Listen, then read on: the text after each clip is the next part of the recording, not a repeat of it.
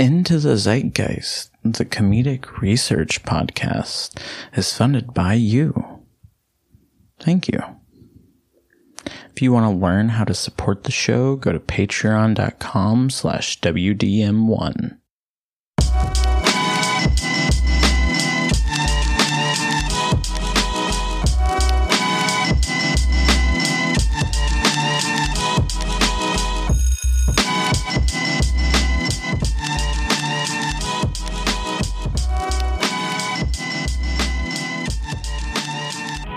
Everyone. Before we get off and running today, I just wanted to cut in here and let you know that this is uh, the second part of a two part episode uh, about the Rocky Horror Picture Show. Uh, Shannon and I wanted to create a mashup of our two shows into the Zeitgeist and the You Haven't Seen That Movie podcast for a very special Halloween themed topic. If you haven't listened to the first part of our Rocky Horror Picture Show special, please stop this and go back and listen to the first part. Um, that's over on the other channel. Uh, there'll be a link in the show notes. Anyways, let's jump back into where we left off last week. Uh, Shannon and I were talking about makeup movie artists. Um, for the film, they got in a makeup artist, Pierre LaRoche, um, who did. I'm not sure who that is. Why Bowie's? Oh, I see what I'm saying here. Pierre LaRoche, he actually, or this makeup artist did David Bowie's makeup. Oh. So all, a lot of those classic Bowie, Bowie looks um, came from this makeup artist. Um, Oh. and so they got this artist to do Tim Curry's um, look for Frankenfurter, but um, the artist took so long, it took him like four hours. And so then Tim Curry just ended up doing it himself, Oh my gosh. which, yeah, that seems pretty classic Tim Curry. Four, I, I could not sit for four hours. Yeah. Yeah. Make up for me. Oh my gosh. No way. Uh, I feel bad for those people who do like horror movies and have to get fucking cake, like, or maybe like um, Dave Bautista and Guardians of the Galaxy. Anybody who has to get in some type of like, oh, like God. physical suit or you know practical suit uh, in any way, I'm like, God damn, like I would not be able to like sit for four hours and do all that shit. I couldn't do that either. Oof. Right. I don't know. Maybe if I was listening to an episode of Into the Zeitgeist, I could. right? You could be sitting in your costume chair right now, getting makeup and, and shit, and listening to this. Let us know. or don't. I don't know. Or know. don't. I love it. Um, so we mentioned earlier that um, Rocky Horror has the longest running theatrical release. Um, and this is in part because of the continued midnight showings of the film. Um, but they actually, the midnight showings began at the Waverly Theater in New York City and they started on April 1st, 1976. Um, and I read a lot of articles that people were like, are they actually showing it? Because it's April Fool's. um, so I really appreciated what this article had to say about um, this time period because the author noted in a time and place um, where gay rights was just finding its voice in the wake of the Stonewall riots, the Waverly, where um, Rocky Horror was being shown, attracted a congregation of groovy outcasts, weirdos, and rejects. An audience hungry to celebrate a story of sexual awakening where gender fluidity and pansexualism are joyfully celebrated. Where a straight, white, conventionally attractive young couple called Brad and Janet both virgins until their wedding night are considered the freaks. and where a sweet transvestite from Trans- from Transylvania, dressed in black heels, suspenders, full makeup, and little else, waltzes off with the movie. Um, Around the turn of the 20th century, the American public's desperate, insatiable fascination with spiritualism and the promise of communication with dead family members made it a golden era for self proclaimed clairvoyants, mystics, mediums, and spiritualists of all stripes. Um, the reason I included that is because um, it's with people sort of buying into the mystical claims of these people that um, we see an evolution towards midnight movies. So, sorry, I just kind of jumped into that real quick without introducing that idea, but um, I'm going to talk a little bit more about that. Um, so, in 1929, a stage magician named Elwin Charles Peck, um, and he performed under the name L. Win, but it's like E L W Y N. Okay. Weird. Came up with an act that was um, at once very new and very old. And he presented it in a way no one ever had before. After all the other acts at whatever theater he was playing at at the time had went home for the night, he put on another show, the Elwyn's Midnight Spook Party. It opened with Elwyn explaining to the audience that he was in contact with the spirit world, warning them that they should be prepared to see some strange, even terrifying things over the course of the next hour. He then did a few of his standard tricks, slowly working in some of the same tricks used by spir- spiritualist charlatans such as Houdini, ha- who such wait by the spiral. I think I put that in there wrong. I'm so sorry. That- That's what happens when you use five dollar words, David. Right. The spiritualist charlatan Houdini had unmasked over the previous 30 years. Oh, I see. He's saying that he would do these tricks that Houdini had like been like, look how stupid this trick is. Oh, so that's okay, I what he see, would I see. start out with. Yeah. And then, um, so like objects moved mysteriously, eerie sounds came out of nowhere. But at the close of the show, the theater went completely dark as the spirits of the dead appeared and vanished on stage and flew over the heads of the audience. What he was offering at its heart was a seance. Oh my gosh. So he was inviting all these people to midnight seances. Super fun. it Love was the birth of a new entertainment form. Right. Given um, these other like magic shows also tended to start at midnight, they came to be known generally as midnight spook shows, midnight ghost shows, or later they were known as midnight monster shows.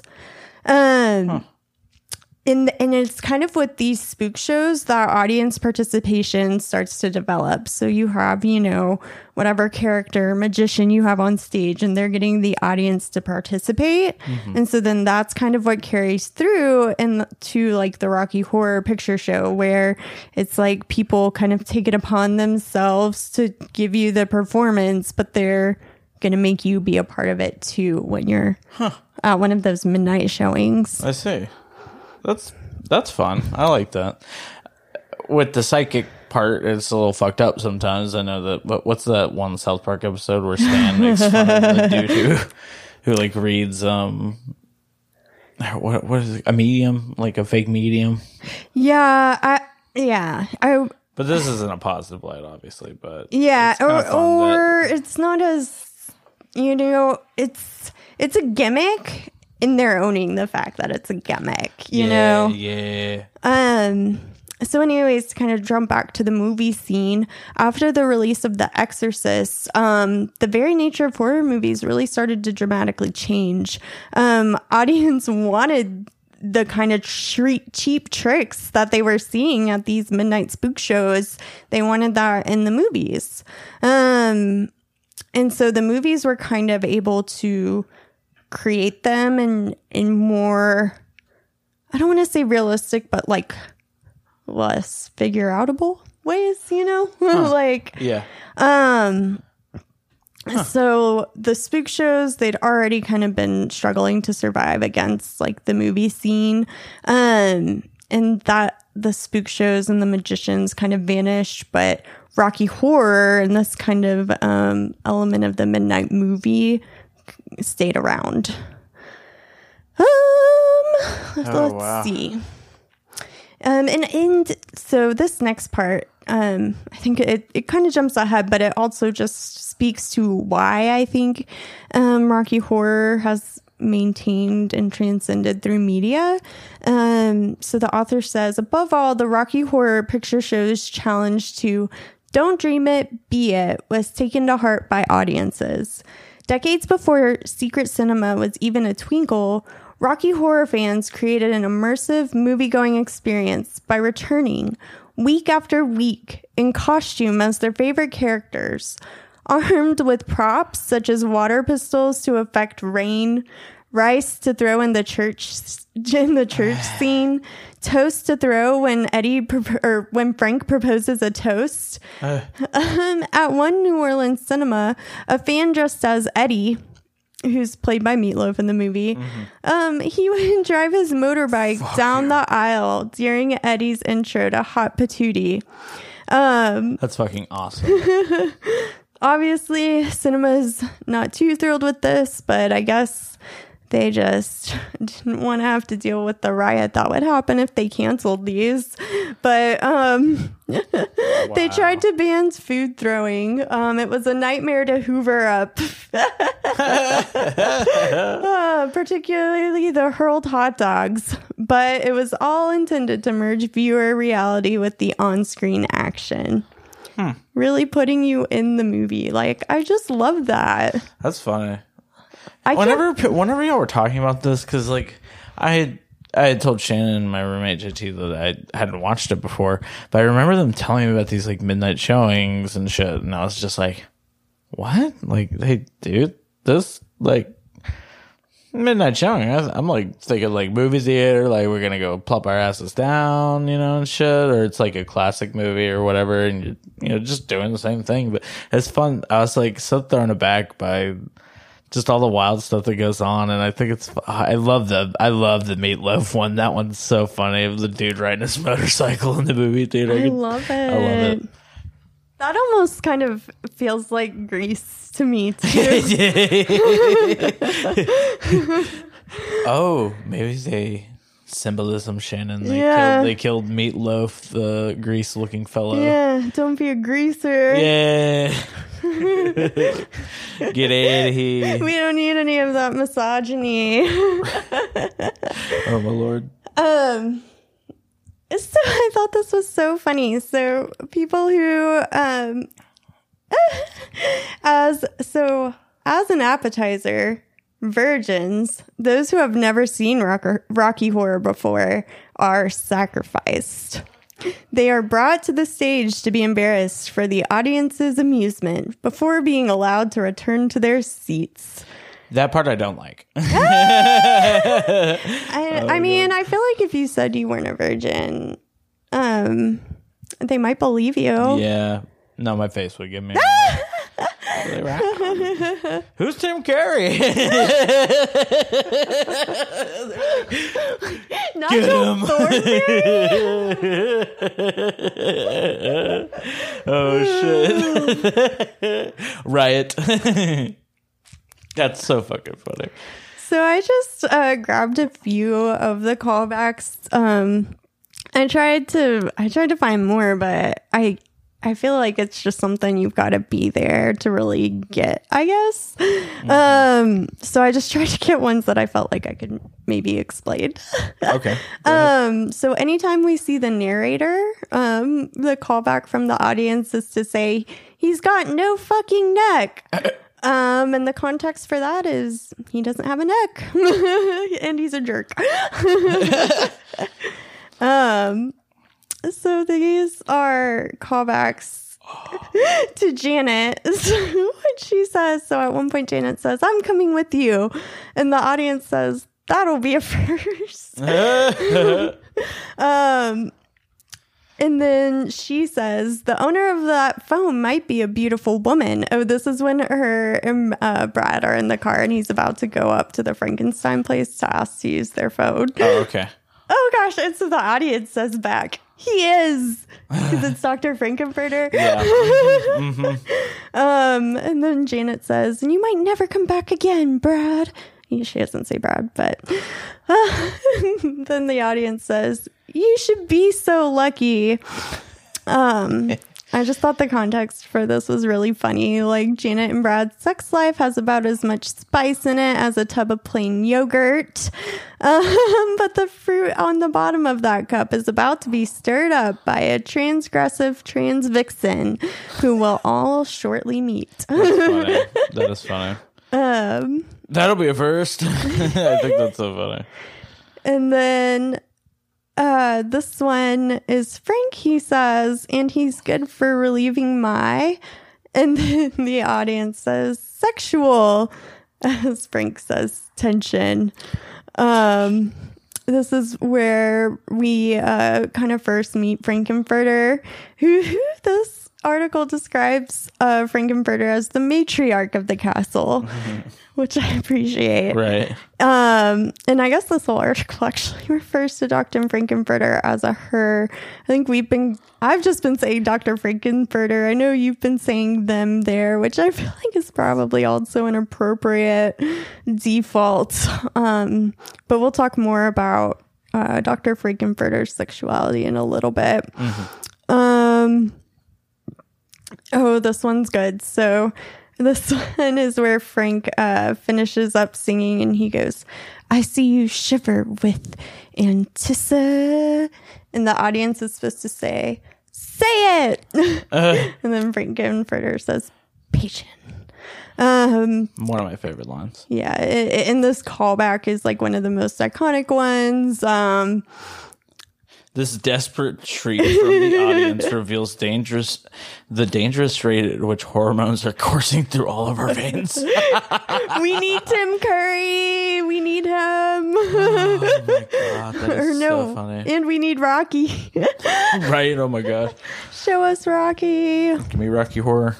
I love it. Um, this one I just kind of threw in because I thought it was funny. I didn't know who Dan Quayle was, but I guess at one point they say, describe Dan Quayle, and the audience's callback is a weekly weighing 90, 98 pounds. That's two Dan Quayles. and then they say, we'll get sand in his face. Um, and apparently Dan Quayle, um, was some sort of diminutive Republican politician and former vice president of the United States. I have no idea who No he was vice president for. I have no idea who that is, but I just thought that was funny um, how they kind of threw in a political message there. Right. Wow.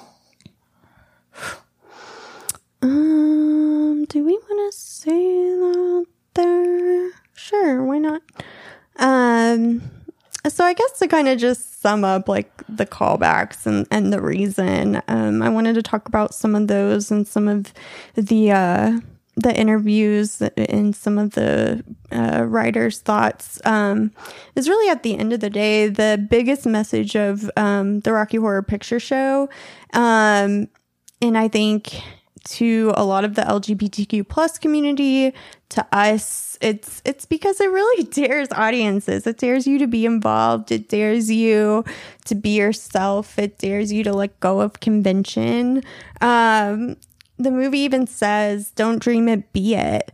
Um, that's really the theme that's pervased, if you will. But um, granted, it's not the only sort of cultural moment that it's taken away. But it's certainly one of like I think the most comforting, most favorable is "Don't dream it, be it."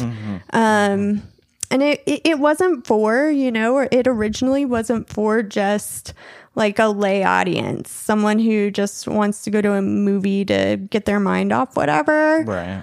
um it, it, it was it was for people who felt like they didn't have any other place to go or anywhere where they belonged it was really for people who felt like they were outcasts um people who felt like they were smothered by what they were supposed to do or who they were supposed to be Wow.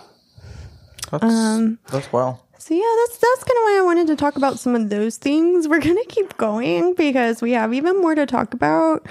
But yeah, Yeah, well, we'll get in. Let's get into the themes. We already talked about the actors before, definitely. Oh, okay, Shannon.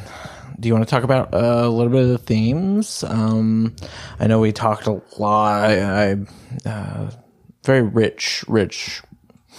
text. Yeah, yeah. That's uh, you know. I was trying to find something.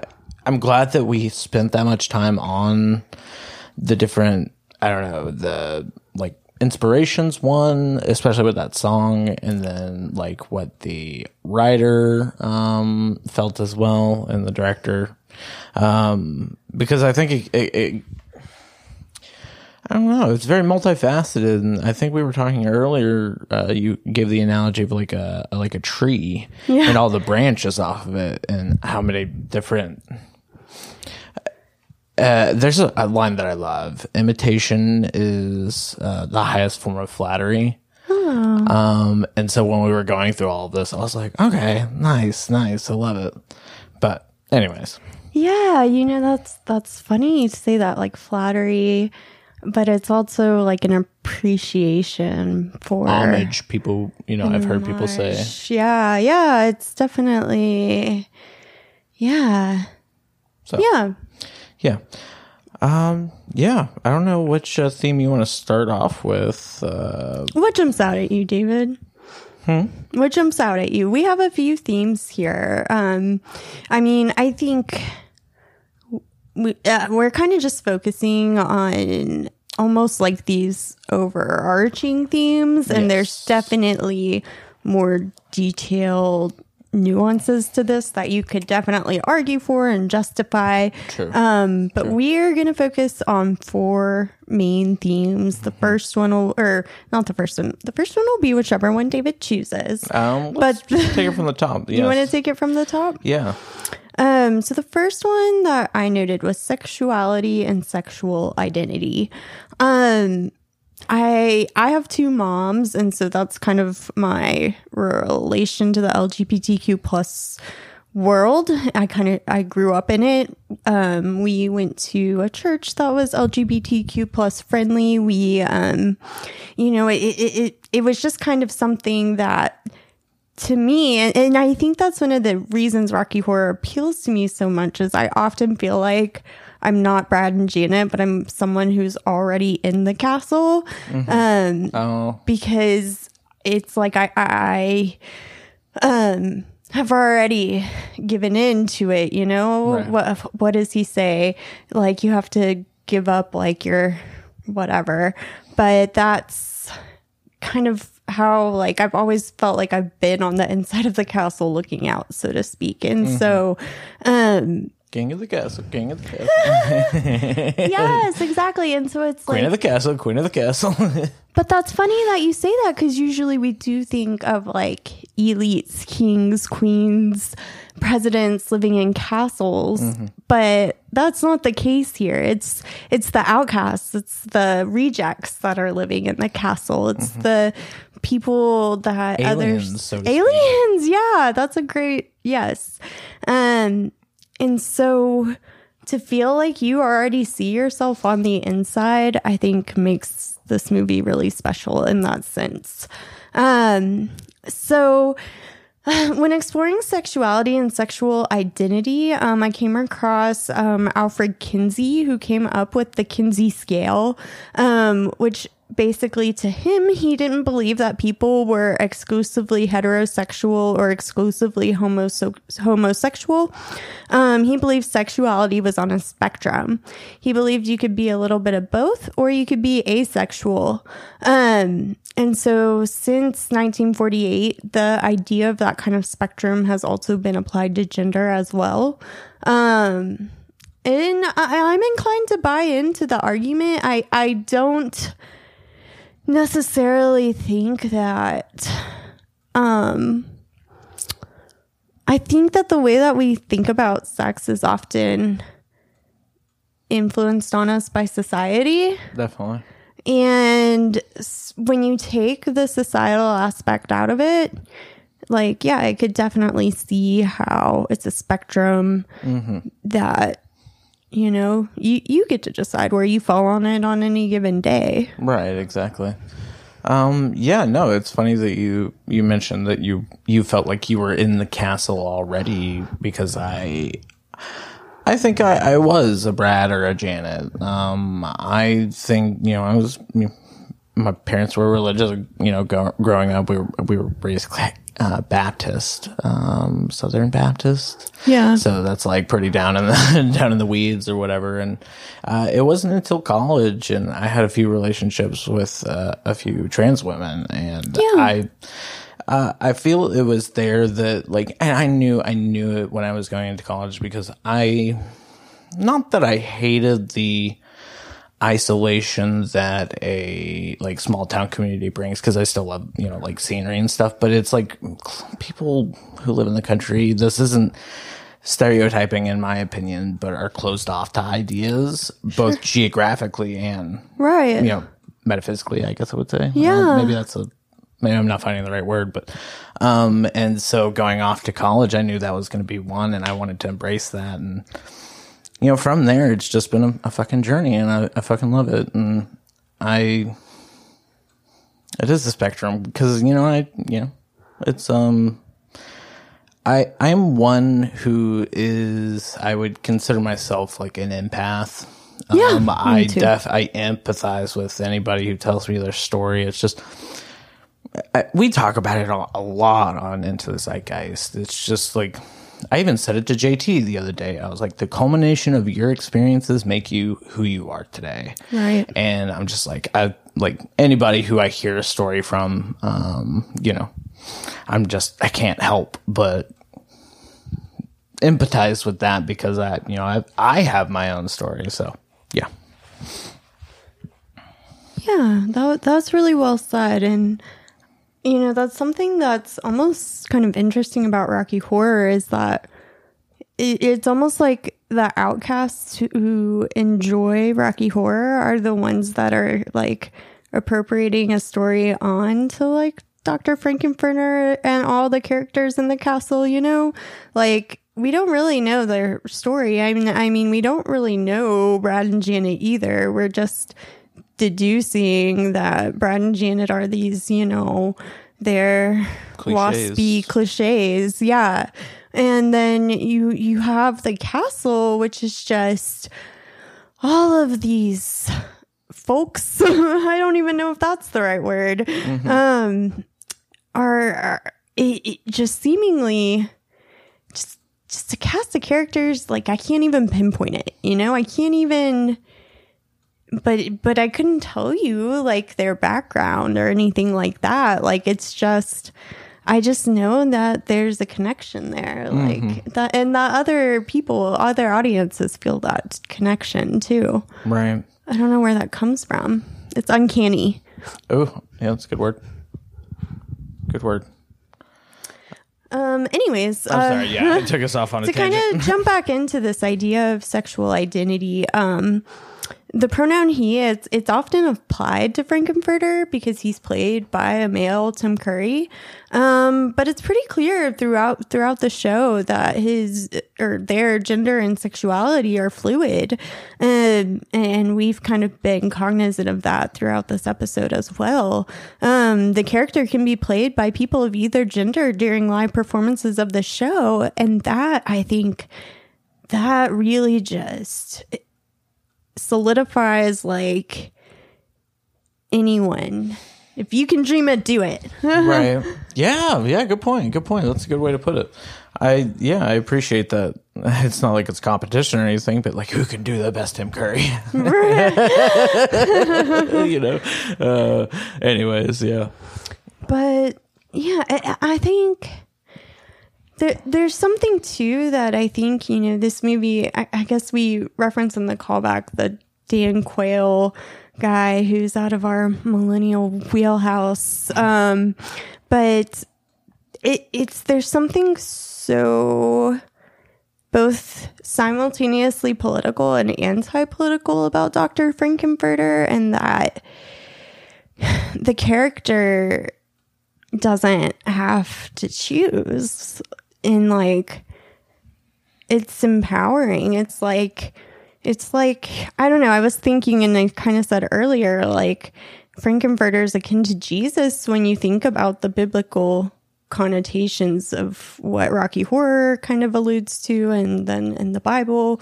Um it, it, it's you know but we don't know. We god doesn't have a gender. God doesn't have a sexuality. Like why does any of it matter when we can just accept god for what it is? Why can't we accept people for who they are? Right. anyways. Um, I'll jump off the soapbox there. Oh my goodness. Um, so in the movie, near the end of the movie, um, Frankenfurter says, Give yourself over to absolute pleasure, swim the warm waters of sins of the flesh, erotic nightmares beyond any measure, and sensual daydreams to treasure forever. Um, and then he goes on to say, Don't dream it, be it.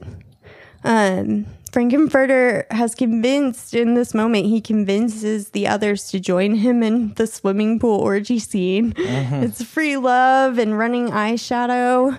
Um, he wants people to be free of their sexuality. Um, and, and I think too, maybe just like, like free of the, the constraints of convention generally is something I would also add there. Um, Yeah. at the bottom of the pool, this is where we see that painting David and I were talking about earlier. It's Michelangelo's The Creation of Adam. Creation of Adam. I always wondered what it was called. I, I always forgot.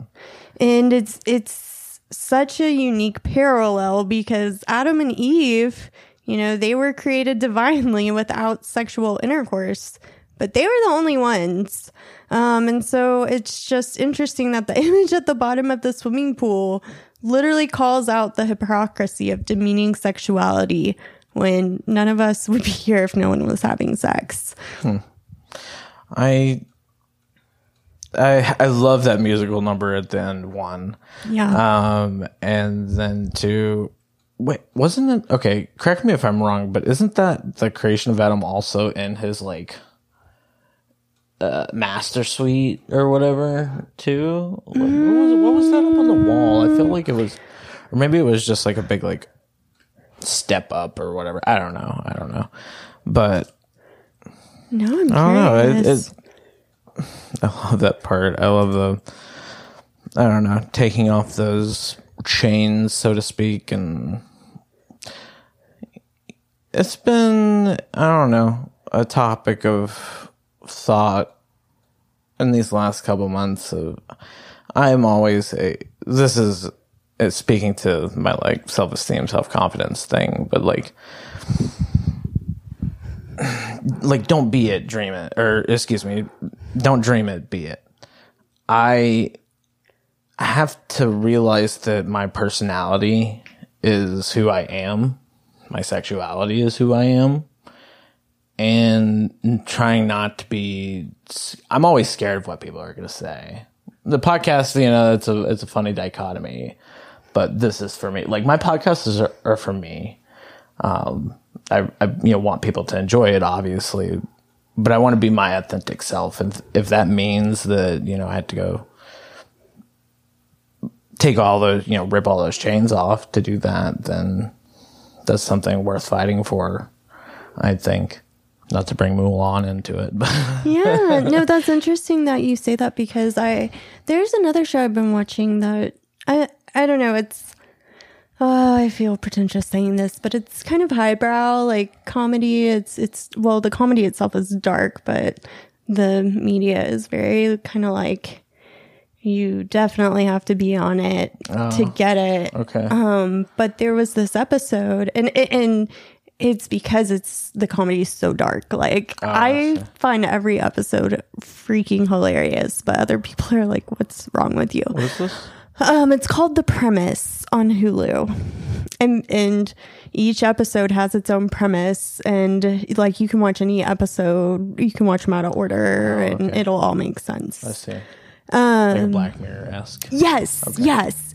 I would say Black Mirror, but with like it's dark comedy. Like it's supposed to be funny. Oh, okay. Okay. Um, and the episode I I just watched that just came out. It's funny you say that. It's about this influencer, and she gets so hung up on this commenter that just keeps like calling her out in all of her posts and like you know she gets hundreds of other comments that are like oh you're so gorgeous blah blah blah but it, she like can't see past this one like mm-hmm.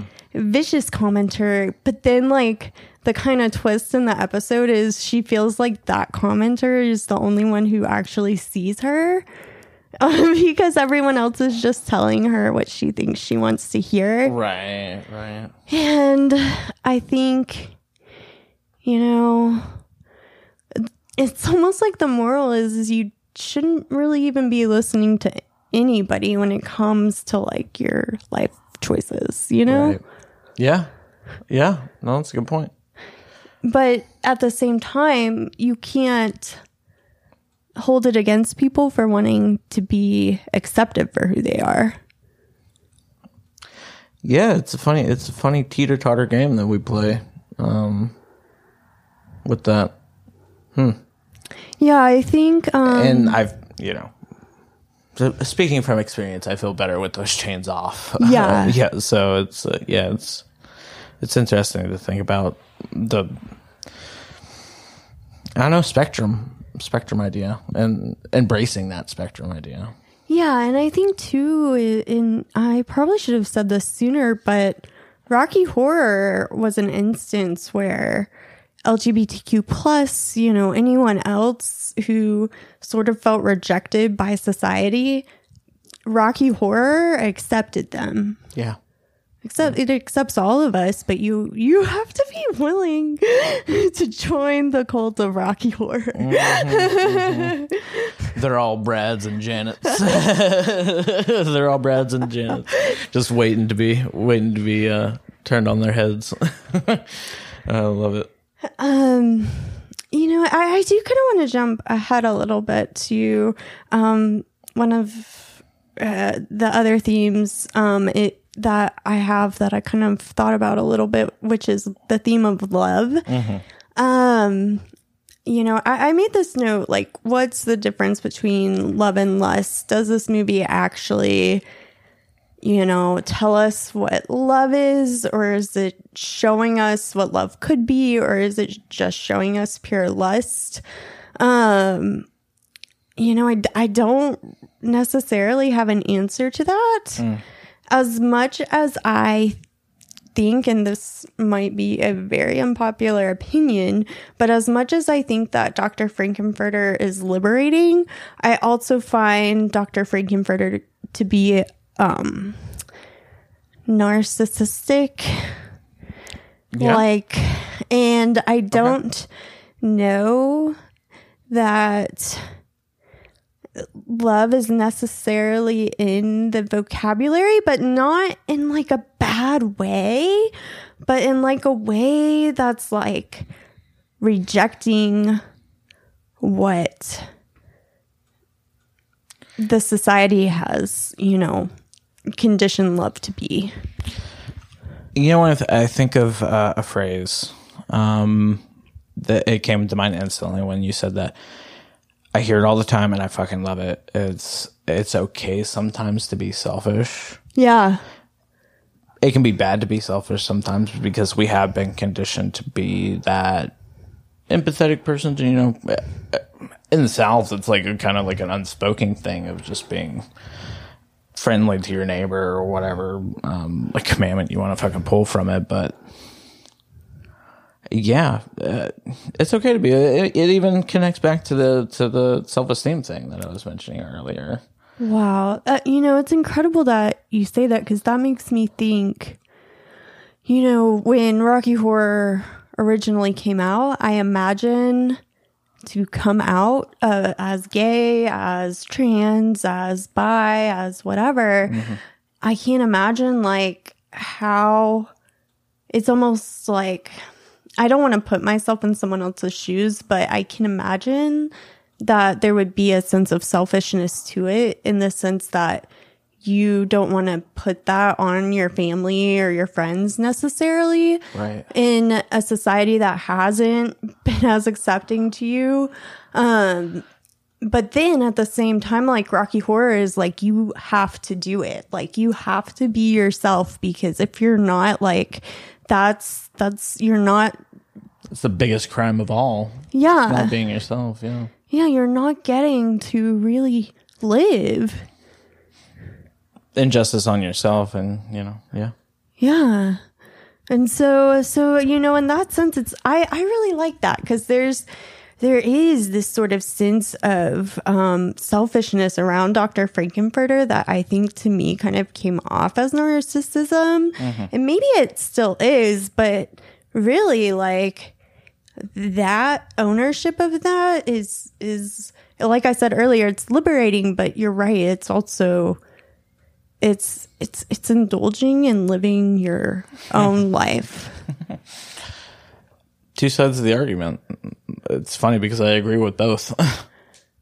Yeah, I mean, I, I mean, I, I definitely like. Yes, I see Dr. Frank-N-Furter as like this mad scientist, but there's something about being so. I don't know, just cognizant of that madness that is appealing and empowering. oh, wow! Damn, dude, you're bringing uh, you're bringing up so much like things in my mind. It's um just the offshoots of that. It's like dichotomy. It's it's a little telling.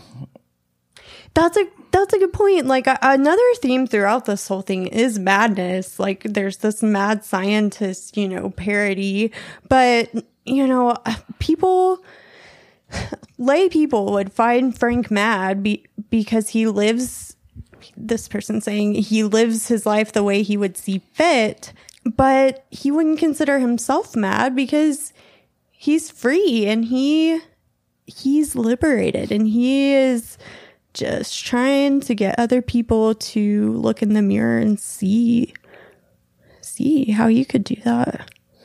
Yeah, when you bring up madness, it makes me think of like um think it makes me think of Janet after Frank had come to her room disguised Yes. as Brad and that madness that maybe she thought herself as mad. I don't because she was definitely wrestling with those feelings. I think that was pretty apparent in the movie at least. Well, I think she sleeps with Rocky. But yeah, then runs into Rocky. Um with the, I can't remember what song they sing, but I think it's the realization in that song that it's okay to Yeah, yeah, yeah. That's the that. that's the touch it, touch it, touch it, touch Yeah. me. Mm-hmm. Um, did I put that in here? I didn't. Okay, but I'm glad. Okay, I'm glad you brought that up because I I thought I put that in here, but I didn't because she goes touch it, touch it, touch me. I wanna be dirty. Yeah. Um, that kind of reminds me in that song, and and um, they that's what I left out. One of the I think it was the composer said they um were almost like not able to use that song in the movie, but they like fought for it, and it kind of reminded me of when we talked about um. The Sin Wagon song from the Dixie Chicks, Mattress Dancing. Oh yeah, yeah, yeah. yeah. Okay, fair enough. Um. Anyways, so yeah, I, I I thought that was interesting, but yeah, you're right. It is really in that song that she awakens her. Yeah, oh, that's yeah. Okay, yeah, I like that. That's nice and it's a nice clean cut. Did you ever have to read um The Great Awakening when you were in school by Kate Chopin? Nope. Oh wow, yeah. Um, that Book you would recommend? Uh, I mean, Eh, I I like it, but it is very much about um a woman finding like like liberation, and and at the end she walks into the ocean and and drowns herself. Um, they don't talk about that book in this movie, to my recollection, but I mean it's them getting in the swimming pool, Right. her walking into the ocean. It's hard not to make that connection. right. Um, and and, and it's Did she did she do it willingly? Like Yeah. that, that was like finding. because it, and I See, think and that's that narcissism at play in that. I mean, uh, when I think of that, it's like. I don't know. I say I say narcissism, but I'm thinking a, a mix of of being that selfish. Like I am working on myself at this moment in my life. Like you know, a lot of aspects. I'm sure everybody is, um, and I feel like I'm a little self centered when it comes to that, and narcissistic to the things that don't involve that.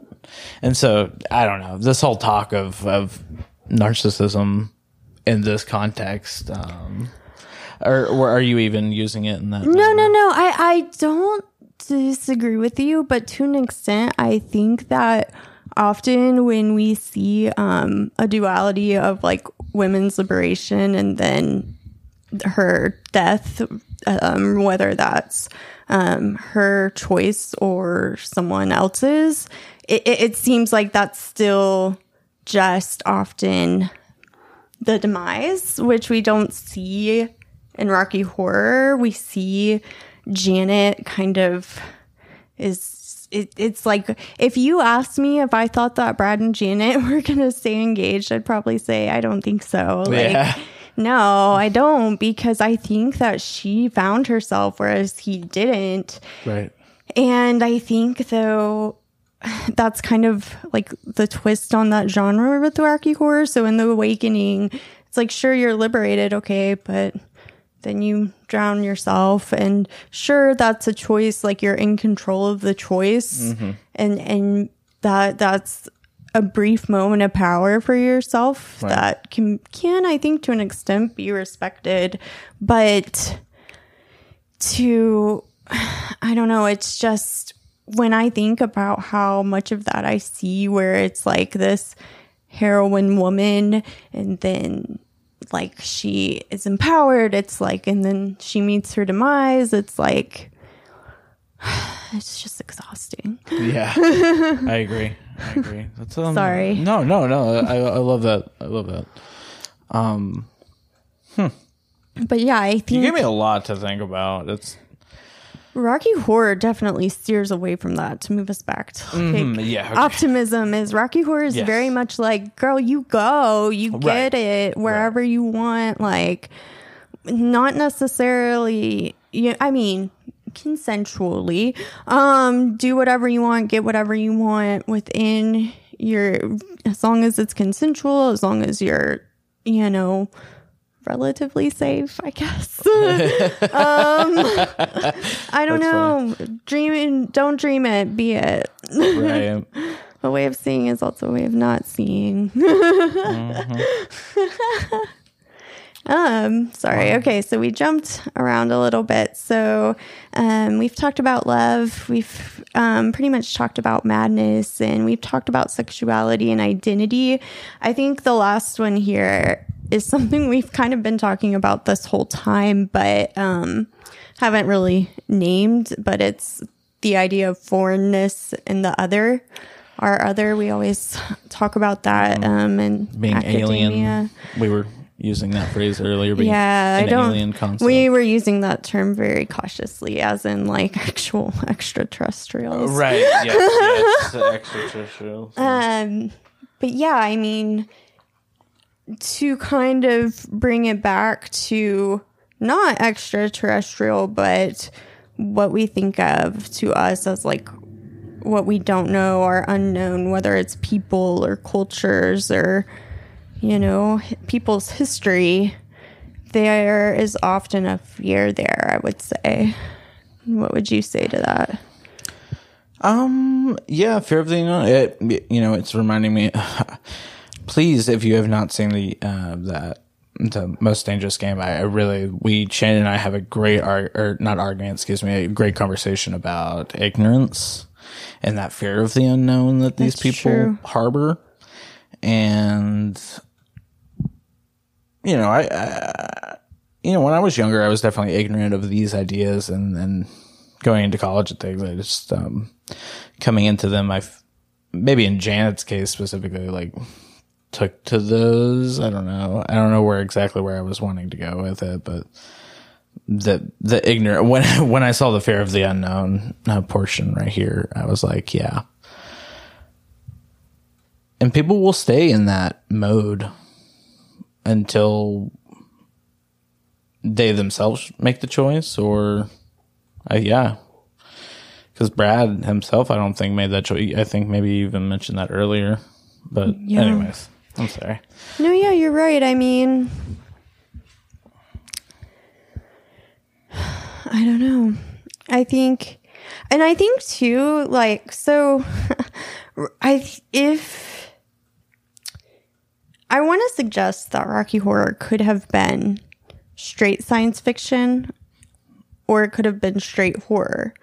But there's something about bringing the two of those to- ideas together that kind of creates its own foreignness in a sense. Like, sure, I can think of like Alien kind of does that. Um, but it it's the sort of like it's the kitsch, it's the camp of Rocky Horror that makes it so much more f- f- other. um, but I think you know that, and maybe that's part of the answer is once you come to experience the other and you know you get to the point where you're doing callbacks you're a part of that like you're moving past ignorance you're moving past tolerance and you're accepting whether it's yourself whether it's other people but that's something that you know definitely takes time Right. and growth Yeah. Self everybody everybody has their own journey. That's why I love having these different POVs. I'm glad we went into it earlier with all the the director, the writer and composer and shit like that. Um because of that. I wrote this kind of idea down, like the the idea of fear versus fascination. What do you think about that, David? Um I don't know. Um at some points don't those fears yeah they're so foreign i hate to use the word again uh, so many times be repetitive but that fear is so foreign to you that it does become a fascination you want to see like what it's about You know, that's a good point. Is I almost feel like that's a gauge. It's like if you're willing to experience it, then you know that's the first step towards changing your attitude, towards changing your mind. But you're right. There's so many aspects of the world and life that I've never even like thought to look at. Like, you know sometimes they say in aa first you have to admit that you have a problem all right, i kind of think of it in the similar vein yeah, Yeah. Hmm. Oh well, that was nice. That was a nice uh, cap to the themes. I think. yeah. Uh, let's go ahead and jump into our likes, our dislikes, and then we'll get into our takeaways and a little conspiracy for you. Um, I, for me personally, I love Meatloaf in this movie. Yes. He's, I don't know, like just that whole bit of him. Uh, what, what, what was the song? Cutie Patootie? Hot patootie. Hot Patootie. Hot patootie, patootie. bless my soul. Mm-hmm. I really love that rock and roll. Oh, I love that song. It's so good. Um, I, I love Meatloaf. I I love the criminologist, the narrator throughout the whole thing. I love the bits, like especially during the time warp, whenever they like they're singing with the the doing the time warp, and then it'll jump over to the narrator dude. He'll like tell him the steps or whatever, and it'll jump back. I love the little cuts that they made for that. Uh, I just and oh yeah, followed up with the time warp. I, I just Yeah. I love that part in particular because it just like coalesces. Yeah. Wait, did you say like is, was So Hot Patootie was your favorite song or did you have another?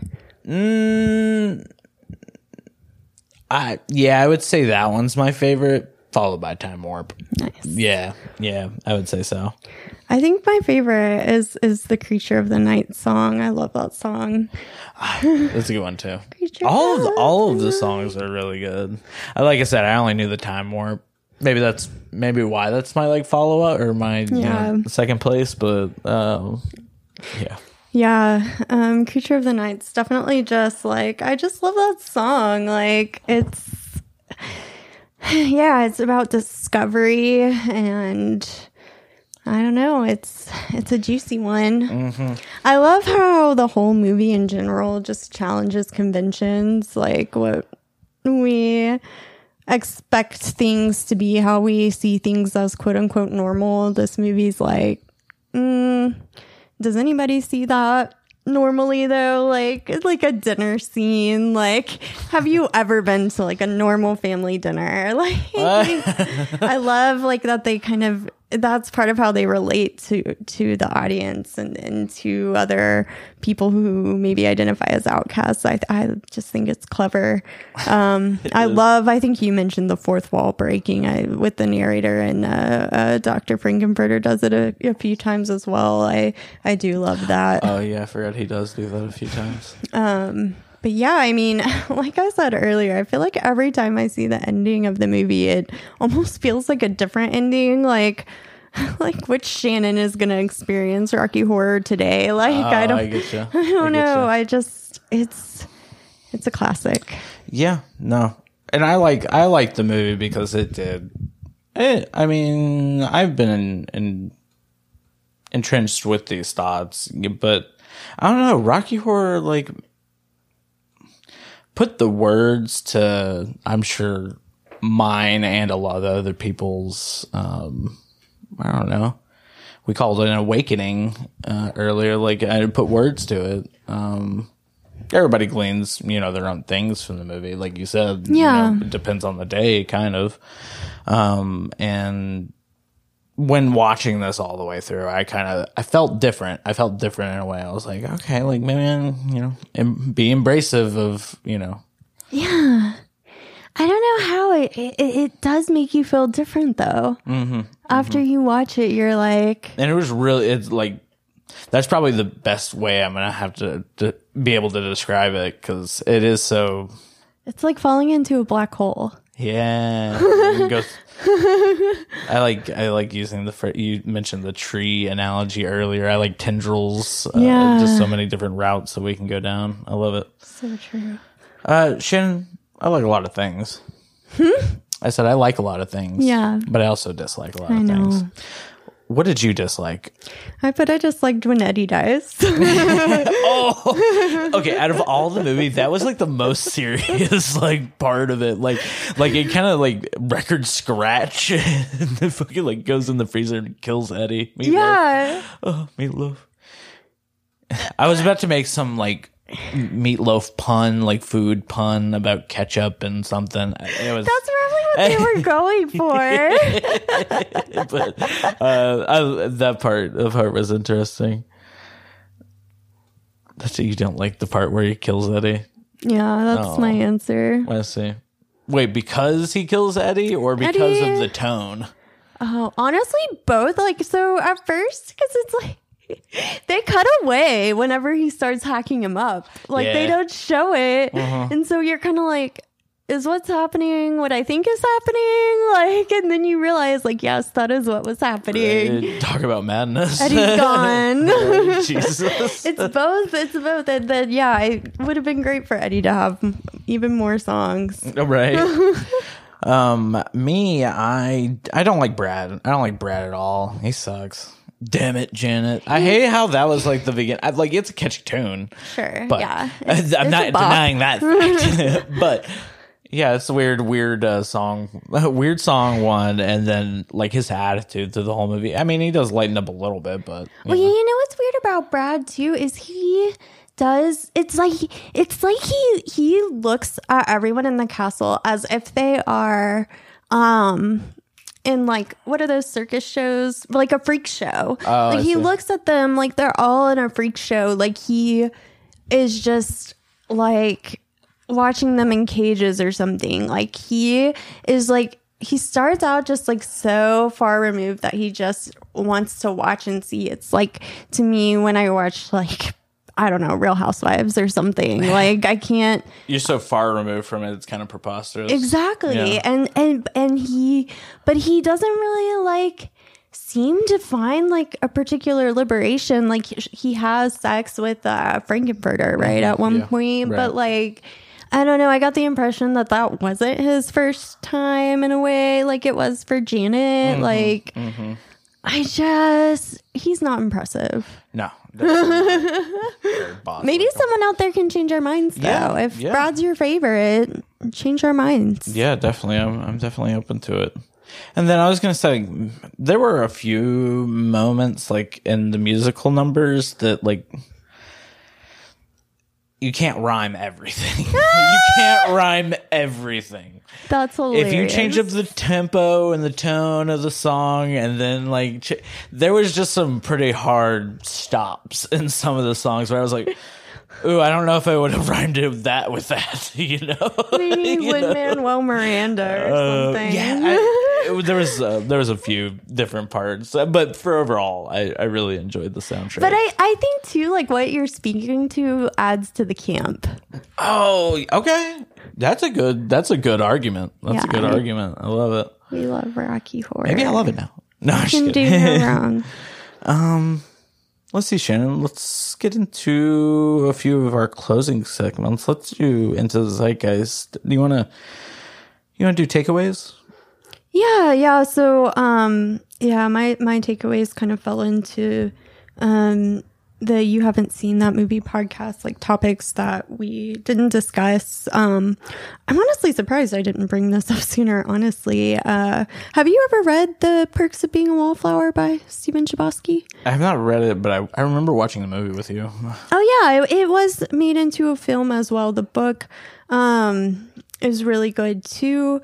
Um I'm I'm almost certain it's in both that um the main character he goes to see Rocky Horror and it, it's just very clear that like with him and his group of friends in this moment that that is um he his coming of age his you know that's where he is finding himself. He's he's um he's being it so to speak. And i think um we think about all of these movies that come and go out of our lives but but there's the, also these like rites of passages with certain films and i don't think that those are necessarily going anywhere. And yeah, I mean, I think, you know, in Perks of Being a Wall- Wallflower, there's a moment where the main character says, um, and in this moment, we were infinite. And he was just so happy and so, you know, he he knew in that moment he was supposed he was where he was supposed to be in his life. You know, Right. like I'm mm-hmm. supposed to be in here in this car with my friends listening to David Bowie. And I can't help but think that that I mean, I've never watched Rocky Horror and not felt that feeling, you know? Mm, mm, I see. Nice. That's a good takeaway. I. For me, I. I'm sorry. Was that was that? I Yeah, wanna- no, I I'm done. Okay. Um. I don't know. I think maybe my takeaway you you said it earlier, and it's kind of stuck with me. That you said narcissism, but that's not the case. Uh, Being, I guess I brought it up. that that quote of "It's okay to be selfish sometimes," and to, in this context, take the time to figure out who you are. I think maybe maybe I'll bring the example of whenever I went into college, I didn't know what I wanted to do in college, Right. and I bounced around like six different times and wasted a lot of money doing so.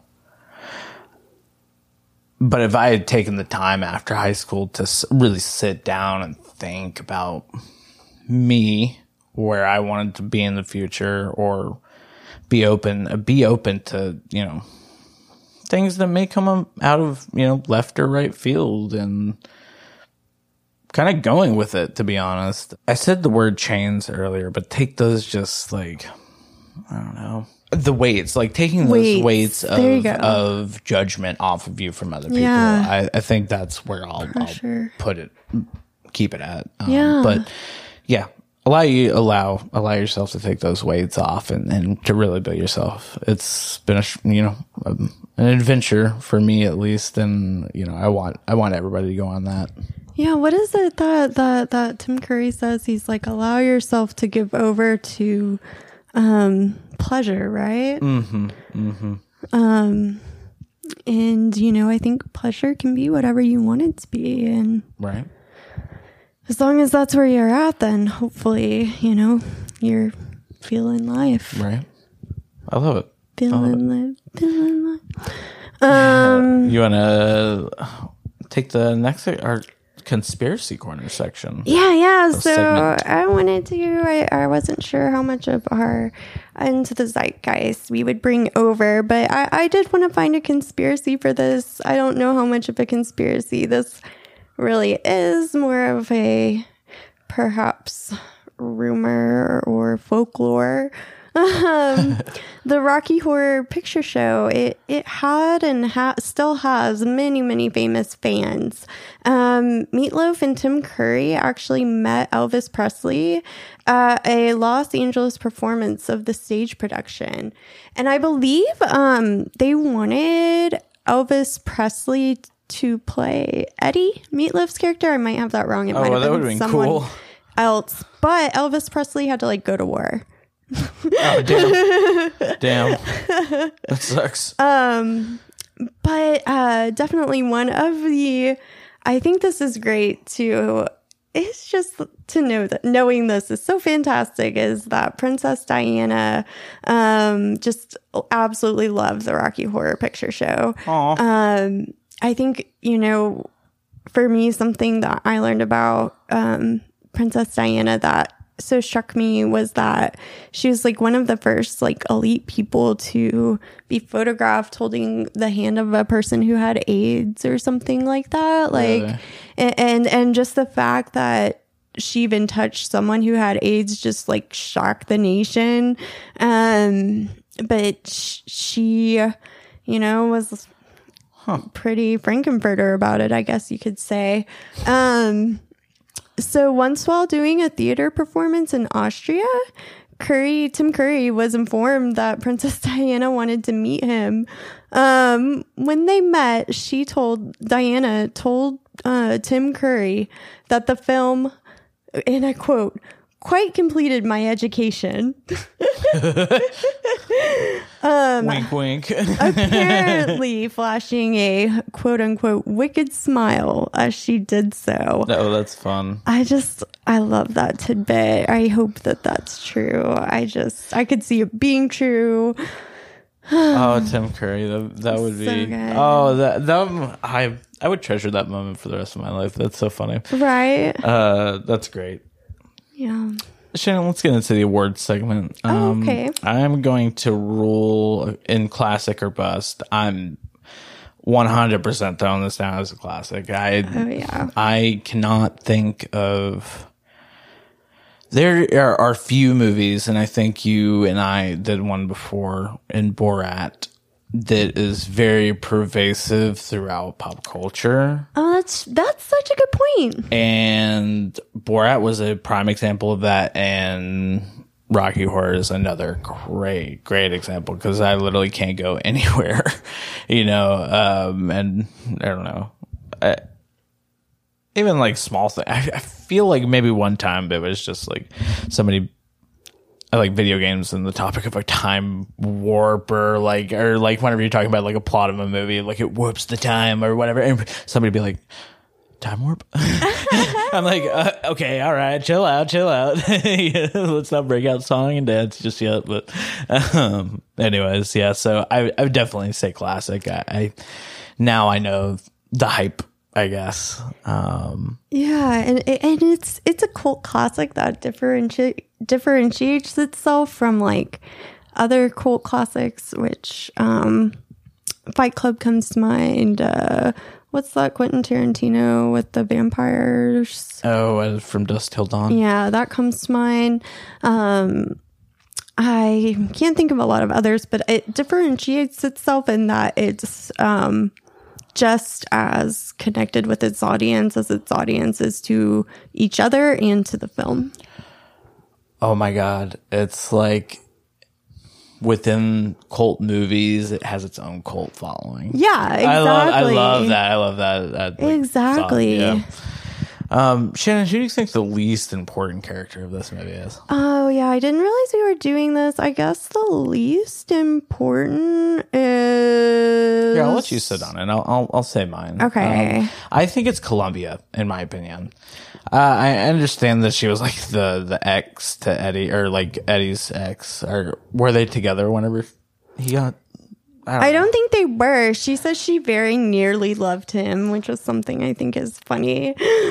and like other than you know the I don't know, she was like the shenanigans with Magenta and Riff Raff or whatever. But yeah, I don't know. I feel like maybe she was the least important. I feel like it wouldn't take too much to kind of like write over something of that because Eddie already had the connection with it. Well, later in, we don't figure out later in the movie. Um, his uncle, Doctor Scott. Oh yeah. Um, like so, if we took out Columbia, it would kind of be a little bit. I don't know. You would still have that, you know, semblance of like, oh, I don't give a fuck about Meatloaf. Like, where, the, how is he related to everything? But nonetheless, are you thinking of any? yeah, I'm inclined to agree, but I don't know. I could see how like with a twist or two, it could still be a good movie without Brad. I feel like you would need Brad there to. Mm, how would you? How would you get across that Susan Sarandon is very vanilla? Yeah, I mean, I think she kind of comes off as it, but like if you switched up her dialogue a bit and like kind of made her a little bit more. like you put the naiveness towards the the forefront. Yeah. Okay, I can I can I can agree with that argument. yeah, I don't want to say that would be a better movie, but, I could see it. doable, doable. awesome. Standout moments, Shannon. What's what's some of your like? I don't. I want to go past three because that's just like the whole movie. But no, yeah, for sure. I think um uh, the first one that comes to mind is obviously the time warp. Um yes, just random huge dance number. What's it called? Like when people plan those things and they like start doing them in the streets or whatever. um, flash mob. Flash mob, yeah. Time warp flash mob. Um, that's that's probably one of my favorites. I Mm-hmm. think um, when Rocky comes to life, Oh, so yeah. weird. And then uh, I'll just go with the the pool scene at the end because I'm always just like, what the fuck. You you know what I'm like? What the fuck about Hmm. when Rocky awakes and he has a bowl cut?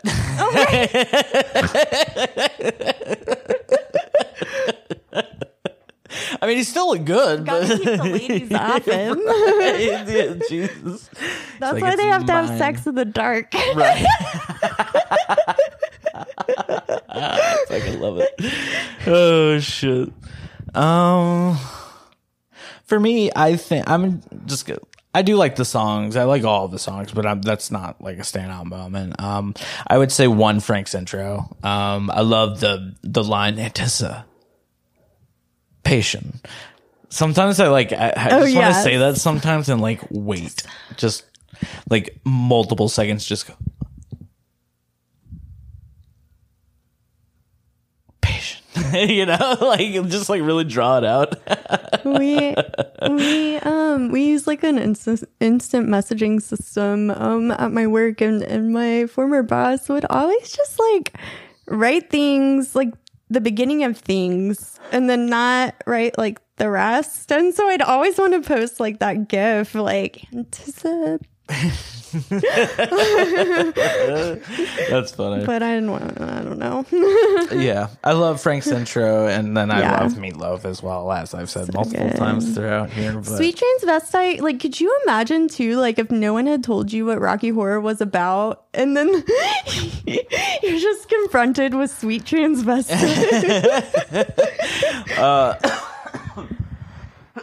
like really caught off guard by it. Like, like, you know, go we- to see it in the 70s in the theater, and you just have no idea what it's about, and then all of a I sudden, I only imagine some like grandma like going with their like. Oh, Rocky Horror Picture Oh Show! my It's a horror movie. It's a horror movie. Whatever, and like some old grandma, grandpa go. They're like, "What the fuck is this shit? this is wild." I love it. Uh, speaking of meatloaf, um, moving into the trivia section, uh, we're almost done, people. I promise. I promise. um, but Meatloaf was a UNT alumni. He he graduated from the same college you and I did. That's awesome. You know, I just learned that um, a little bit ago when we were planning for this episode. I think that's really cool. I had no idea. Hey, David, do you know who else went to UNT? Who? I don't know. List some people. The Eagles? Mean Joe Greene? There's a particular person that I'm thinking of. Oprah? Oh, we were talking about Oprah earlier. I don't know. David Norah Jones went to UNT. Norah Jones. Oh, okay. I know why you said that now because I always forget it. Uh, yeah, I always say Norah Jones went to UNT, and David goes, "She did," every single time. I love it. Shannon, do you have a piece of trivia? Oh, Yeah, sorry, it's me. Yeah, so I thought this was interesting. Um, I actually there's a lot of fun trivia about Rocky Horror. Um, so I just kind of picked something that seemed particularly random to me. Um, and so I found in the 1970s, some movie theaters showed two of Tim Curry's music videos before the midnight showings. Um, the two music videos were I Do the Rock and Paradise Garage. Um, and I don't know. I didn't even really know that Tim Curry had like music videos. Like, I didn't really know that like he was an artist like off Broadway or anything like that. I had no idea.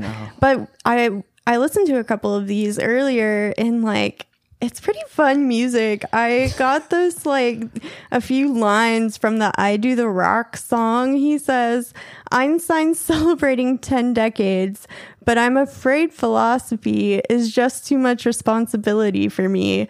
I do the rock. I do the rock. Oh and he has his hair like all permed. Oh, and, like, nice. I love it. and in the I Do the Rock video, I'm pretty sure it was that one. It could have been the other one. One of them, uh, Frank-N-Furter, like walks by him. It's really funny. Oh, that was funny. Um, but yeah, I just I thought that was wild. Uh, if you haven't seen those music videos, I invite you to check those out there on YouTube and talk about a throwback. Right? Jeez.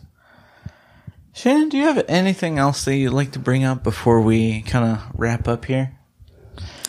You know, I don't think so, but I, I would maybe ask the audience, like, if you see or know of any sort of um, references to Rocky Horror from today where you've noticed it in pop culture and we left that out and you want to tell us about it, like, definitely please do. Like, I love hearing about, like, the just continuous impact that this movie has.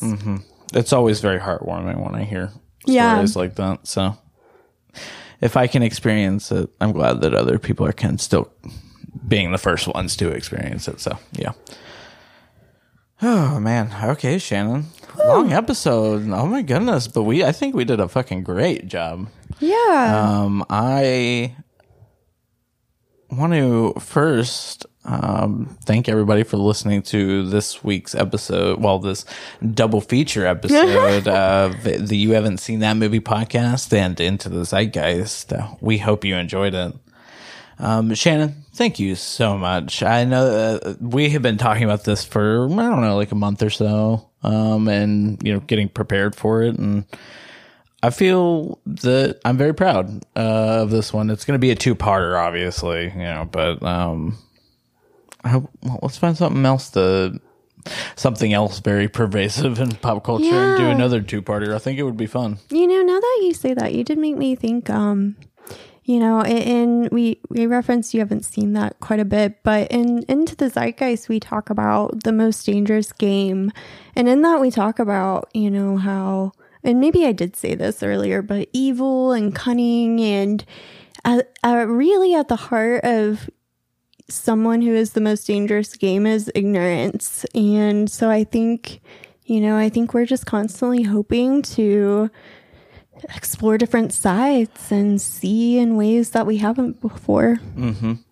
I have to like concur with you in that because I one of the I guess goals of the show that I always think of is is getting other perspectives and bringing them in. I love POV, that little acronym. Um, just because I am only one person, and I'm glad that you're another person who can come with me to do that. And thank you, audience, for for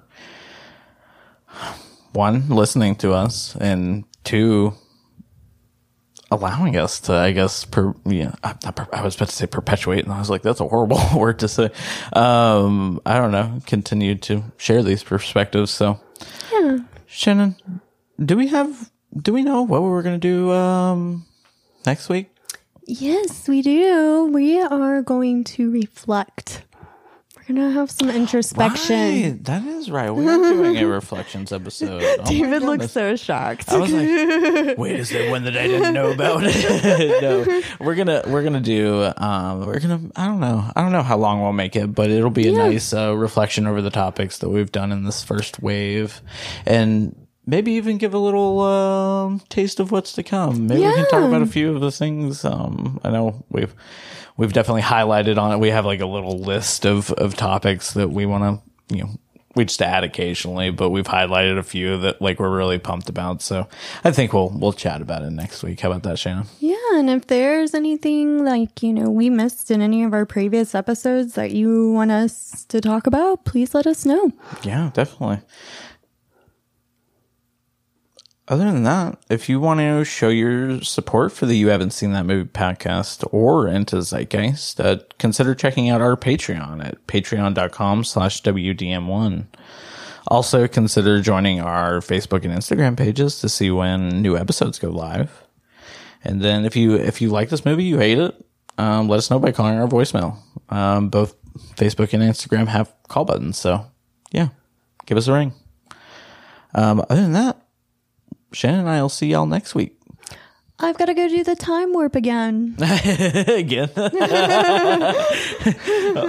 gotta do the time warp for like the five hundredth time. Oh my god, that makes me want to go to that like uh, costume store that you were talking about earlier. Oh, yeah, you sh- you've never been there? No, never. Go visit Rose Costumes. It's in Denton, Texas. You can find the address. I believe in you. Bye, everybody. Bye.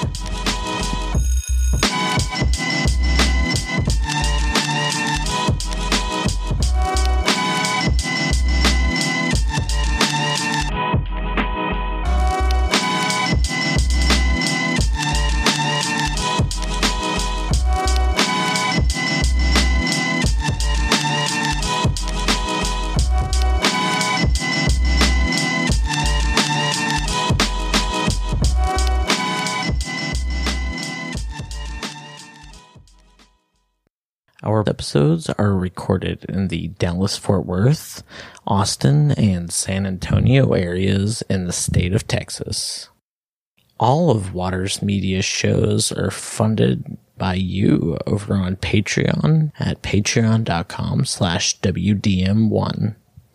The following names are at the highest tier, the producer level, and I am humbled. Thanks, yous. Lone Star Aeronautics and Sharon.